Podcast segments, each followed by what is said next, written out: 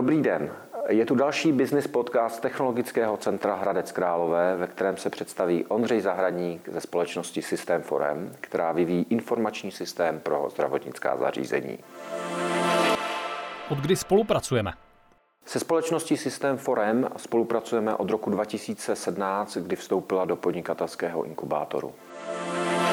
S čím jsme pomohli? V podnikatelském inkubátoru společnost využila zvýhodněný pronájem, díky němuž se mohla soustředit na expanzi a rozvoj společnosti. S technologickým centrem spolupracuje jako se stálým partnerem při rozvoji podnikání v Královéhradeckém kraji. Čím nás projekt zaujal?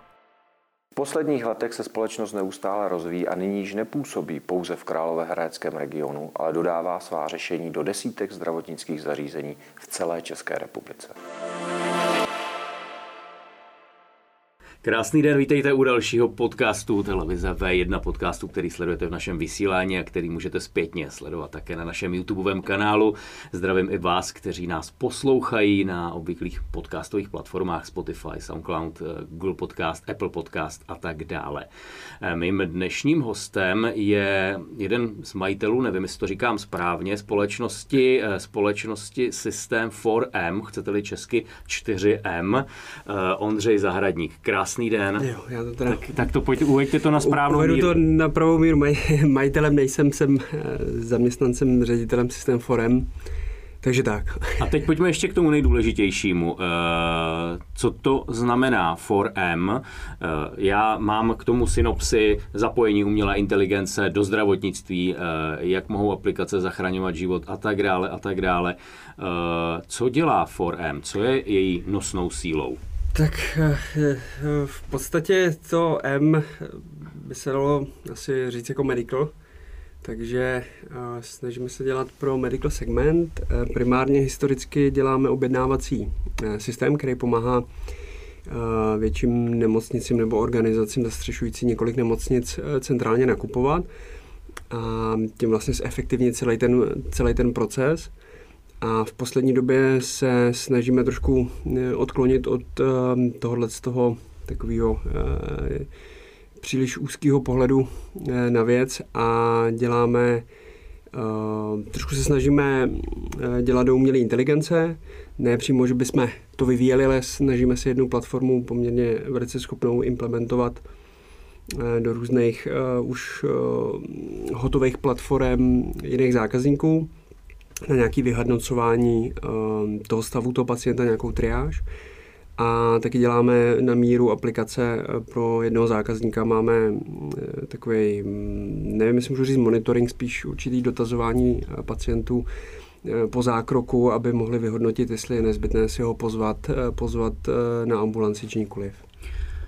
Když čtu, společnost provozuje komplexní informační systém pro řízení nákupu NEOS, který využívá na více než 40 zdravotnických zařízení, tak to oproti tomu se říkal, vy mluvíte o tom, jak je to poměrně skromné, trošku děláme tam, trošku děláme tam, ale 40 zdravotnických zařízení v celé zemi, systém nakupování a tak dále, to je, to je hodně, hodně rozsáhlá činnost. Co to znamená systém nakupování, v čem to ulehčí, v čem to, v čem to uspíší, v čem to vyvine dál to zdravotnictví? zdravotnictví?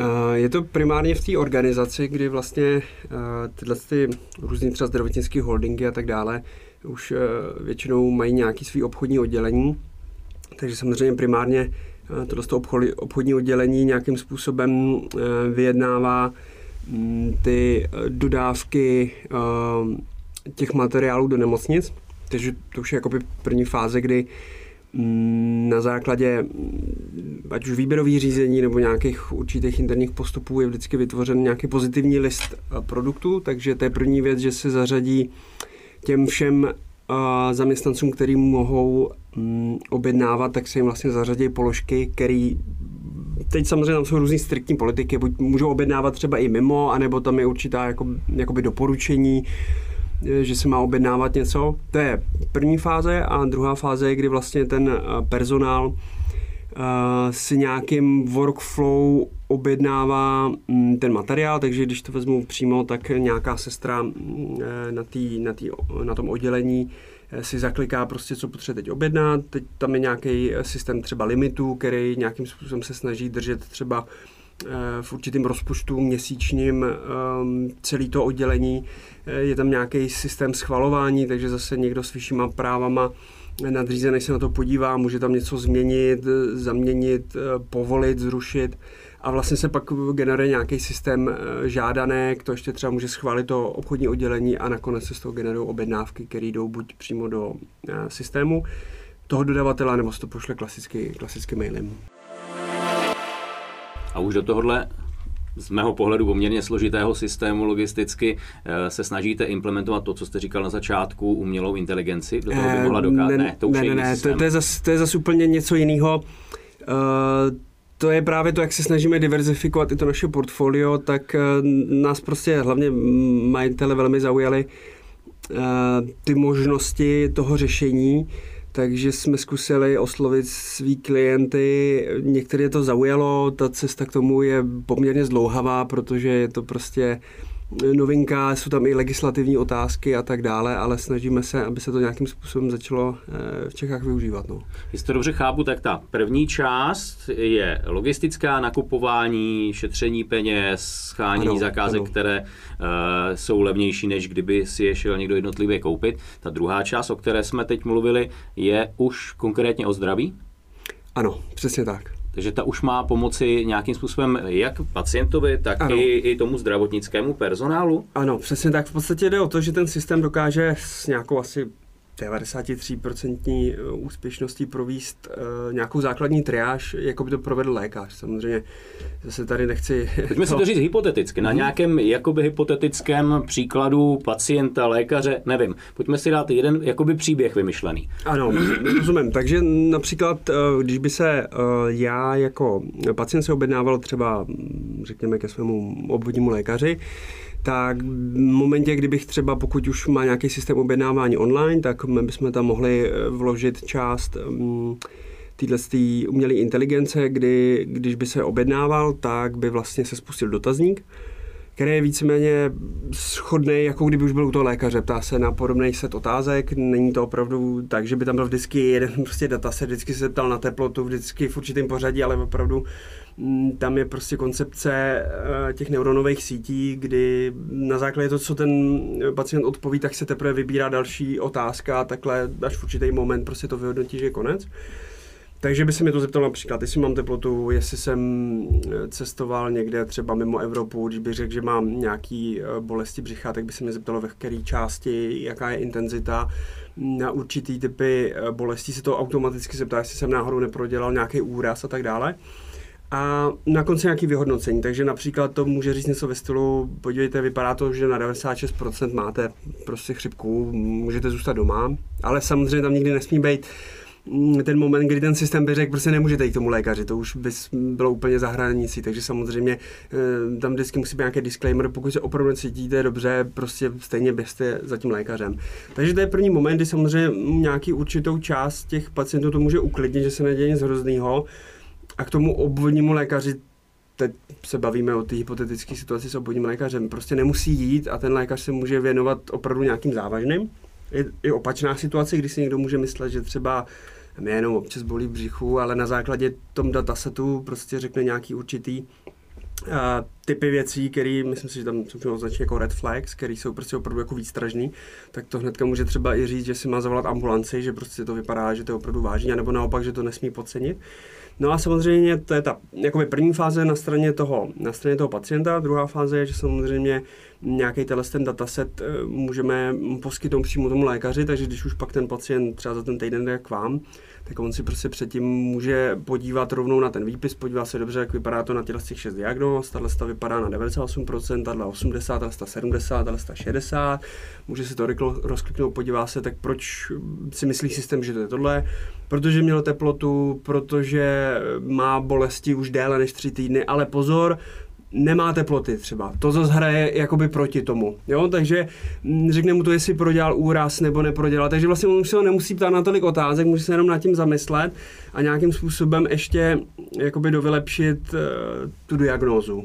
Takže... Z tohohle pohledu je to takový docela sci-fi. Uh, člověk se takhle sám doma v podstatě léčí, sám si má dotazník, eh, nebo se napojuje na nějaký server toho lékaře, ta data, která odpoví, zůstávají u něho, eh, jak se, jak se s tím Rozumím. pracuje? Tohle je vždycky, obzvláště v zdravotnictví, citlivý, citlivý téma, takže zrovna v tomhle tom případě si myslím, že to je poměrně chytře vyřešeno. Vždycky závisí na té určité implementaci, ale ten systém sám o sobě si uloží eh, toho pacienta pod nějakým svým prostě IDčkem, nic neříkajícím. Myslím si, že možná ukládají i IP adresu, ale dočasně jenom, aby viděli nějaký trafik a tak. A samozřejmě mm, pak už je to právě ta práce na té implementaci, proč vlastně ten systém se nedá jakoby plošně využít v tom zdravotnictví, vždycky se musí přizpůsobit mm, tomu danému zařízení, kdy my bychom si museli říct, jakým způsobem už bychom měli toho uživatele rozklíčovat. Takže samozřejmě třeba v případě těch obvodáků tam je nabíledně mít nějaký systém, kdy prostě ty jeho pacienti by se primárně v jeho rozhraní museli registrovat. A když by si dával ten dotazník, tak my už bychom potřebovali vědět, že samozřejmě to je tenhle ten pacient pod rodným číslem. Takže, ale zase na ten, na ten server té umělé inteligenci zase jde jenom to jeho IDčko. Ale my víme, že prostě to je tenhle ten člověk s rodným číslem, ale nikam na server mimo to nejde. To by vždycky bylo eh, v tom nějakém rozhraní toho obvodního lékaře nebo toho systému, který my bychom dodávali. Pojďme z toho vyzobnout uh, ty bonusy, které, to, které by to mělo přinést, které by to mělo dát. Ty jednoznačné bonusy. Jestli je to čas lékaře, jestli je to čas pacienta, jestli je to ten klid, o kterém jste mluvil, toho pacienta, který ale Rozumím. z druhé strany může být nebezpečný. Eh, samozřejmě ten systém nejbližších určitě mnoha desítek let absolutně nenahradí tu práci toho lékaře. Eh, Spíš mu má pomoc v tom, eh, že se sbírá ty data a provede nějakou tu triáž. Takže třeba další nějaká naše možnosti té implementace je třeba jednou ta budoucnost, by třeba člověk přišel do, do nemocnice a tam prostě byl nějaký panel, kde rovnou by udělal rychlý dotazník a on by to řekl třeba, víte co, běžte rovnou na odběry krve, protože prostě to, co jste zadál, vypadá opravdu jakoby vážně, nemá smysl prostě, abyste šel ještě nejdřív tomu boďákovi, který, nebo na tu ambulanci, který vás tam stejně pošle. Jo? Nebo řekne rovnou, běžte rovnou na ortopeda, nebo, nebo prostě, když nebudou stíhat, třeba běžte domů, protože teď tady je covidová pandemie a prostě není to život ohrožující třeba. Jo? Samozřejmě tam je prostě problém těch, té legislativní stránky. Druhá věc je samozřejmě i na straně toho pacienta, kdy třeba samozřejmě, když budu mít nějakou chronickou vážnou nemoc, tak tenhle ten systém vlastně nějak jakoby nespasí. To prostě musíte jít za těma expertama, musí se to dlouhodobě nějak řešit, ale jsou situace, kdy třeba budu v zahraničí, ta péče třeba tam nebude tolik dostupná, já budu mít nějaký obtíže, tak prostě vím, že buď mě to uklidní, že to nemusím řešit, a nebo prostě naopak mě to vyburcuje hledat tu lékařskou péči, když se to ještě spojí s tou možností která už se pomalu v tom českém zdravotnictví dostává do popředí, že se můžu s tím lékařem propojit třeba přes nějaký kol, tak si myslím, že to dává smysl. Obzvláště, když se pak ta smyčka uzavře, eh, kdyby tohle to bylo napojené na různý ty variables, eh, věděli jsme nějaký to EKG, nějaký další údaje, uvidíme, kam až se to rozvine, co to bude jakoby schopný vzít, tak třeba řekněme, že jednou dokáže ty data zanalizovat, jako kdyby nějaký lehký nějaký test krve, nebo, nebo jak říkám, už to EKG. Výhodou je, že ten pacient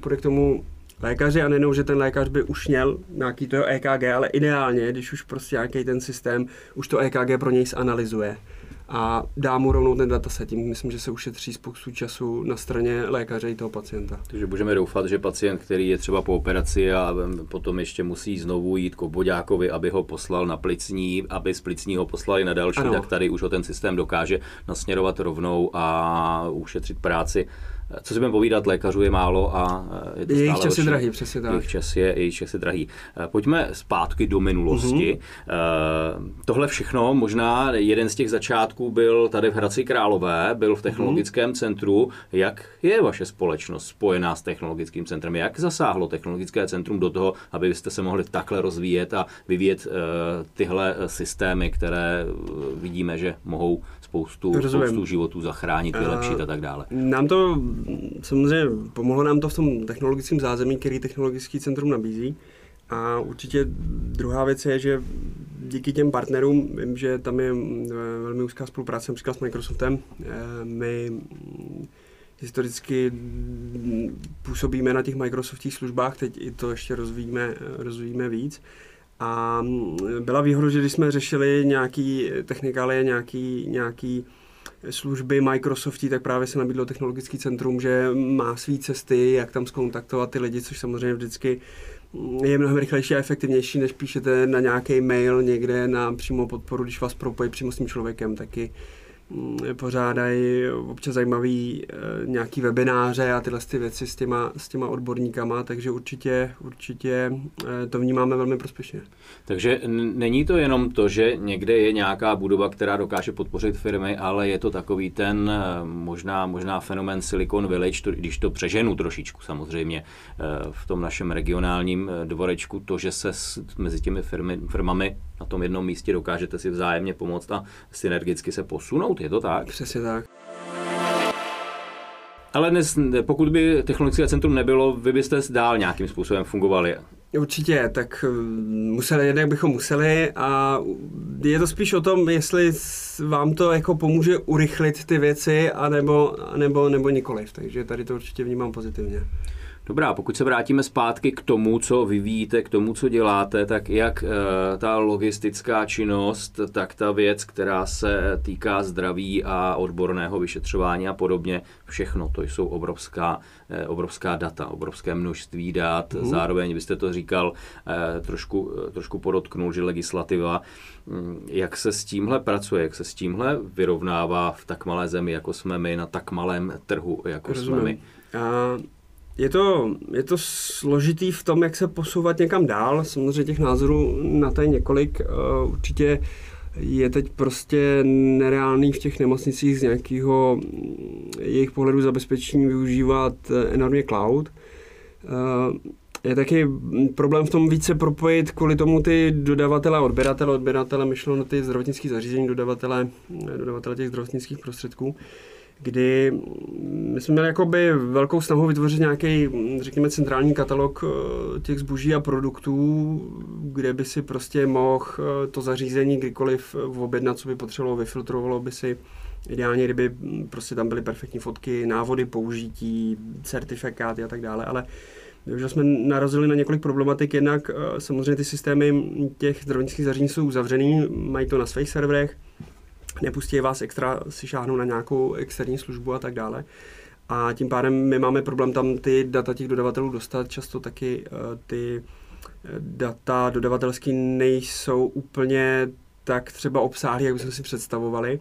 Takže ve výsledku to bohužel všechno ještě furt běží prostě na Excelových šítech, který se třeba manuálně ládují do toho našeho systému a tak dále. Takže tam, tam je to prostě problematika, protože tam vždycky boj mezi tím posunout se dál a mezi tím mít prostě ty data zabezpečený. No. A to, to bude vždycky. No. Jaká, je, jaká je důvěra komunikace právě v tomhle sektoru? Sektor zdravotnictví je poměrně, možná i to říkáte, uzavřený nejenom datově, protože, a to má, to má logiku, to je obrana, to jsou ty napadení těch dat a podobně, stojí to potom strašně peněz, ale i oborově ehm, jak se, jak se vám s nimi komunikuje, jak se vám přesvědčuje lékaře, jak se vám přesvědčuje sestry, že když budou vyplňovat nějaké formuláře, jak ty objednávací, tak možná, když budou fungovat v rámci toho vyšetřování pacienta, eh, že je to pro ně bude přímo přínosné. Uh... Tak s tím objednávání to máme asi jednodušší v tom, že tam vždycky to samozřejmě je nějaký rozhodnutí z hora, nějakého managementu, že se prostě systém bude používat, takže Eh, samozřejmě ty sestry eh, ne, nemají na výběr, ale ono to dává smysl, protože chcete prostě mít nákup pokud možno centralizovaný, chcete si dělat prostě nějaké reporty na úrovni celé té organizace. A co se týče samozřejmě té tý umělé inteligence, tak tam jsme do, do určité míry stále jako na počátku a samozřejmě vnímáme i tu určitou eh, nedůvěru ze strany toho personálu, takže samozřejmě, když eh, se zamýšlíme nad tou službou, jak by měla fungovat, tak taky musíme vymyslet tak, aby opravdu ten čas šetřila. No? Takže třeba, jak jsme se bavili, že když bychom už ty data od toho pacienta měli, tak samozřejmě ideálně, kdybychom dokázali tomu lékaři rovnou nalít do toho jeho nějakého NISu nebo ambulantního systému, takže aby on prostě pak mohl celkat co nejméně jakoby nějakých, nějakých dalších věd do toho. No. A pak ten lidský faktor, kdy uh, ten pacient volá, že udělal jsem si dotazník a říká mi, že mám zavolat okamžitě záchranku, ano. pošlete mi sem a teď ta operátorka uh, na to musí reagovat. Ano, samozřejmě jsou situace, mm, něco to bude šetřit, samozřejmě člověk nemůže plánovat všechno do budoucna, můžou vzniknout situace, kdy to třeba té práci jim přidá, to samozřejmě asi vyloučit nemůžeme. No. Říká Ondřej Zahradník, společnost System 4M, společnost, která je v inkubátoru odstartovala, nebo jeden ze svých startů měla také eh, v Královéhradeckém technologickém eh, centru. Eh, ať se vám daří, ať zúročíte ten, ten, svůj, ten svůj start, tu svoji možnost odstartovat, ať jste stále také v regionu. Zkrátka dobře, krásný den a ať se vám daří. Děkuji, hezký den.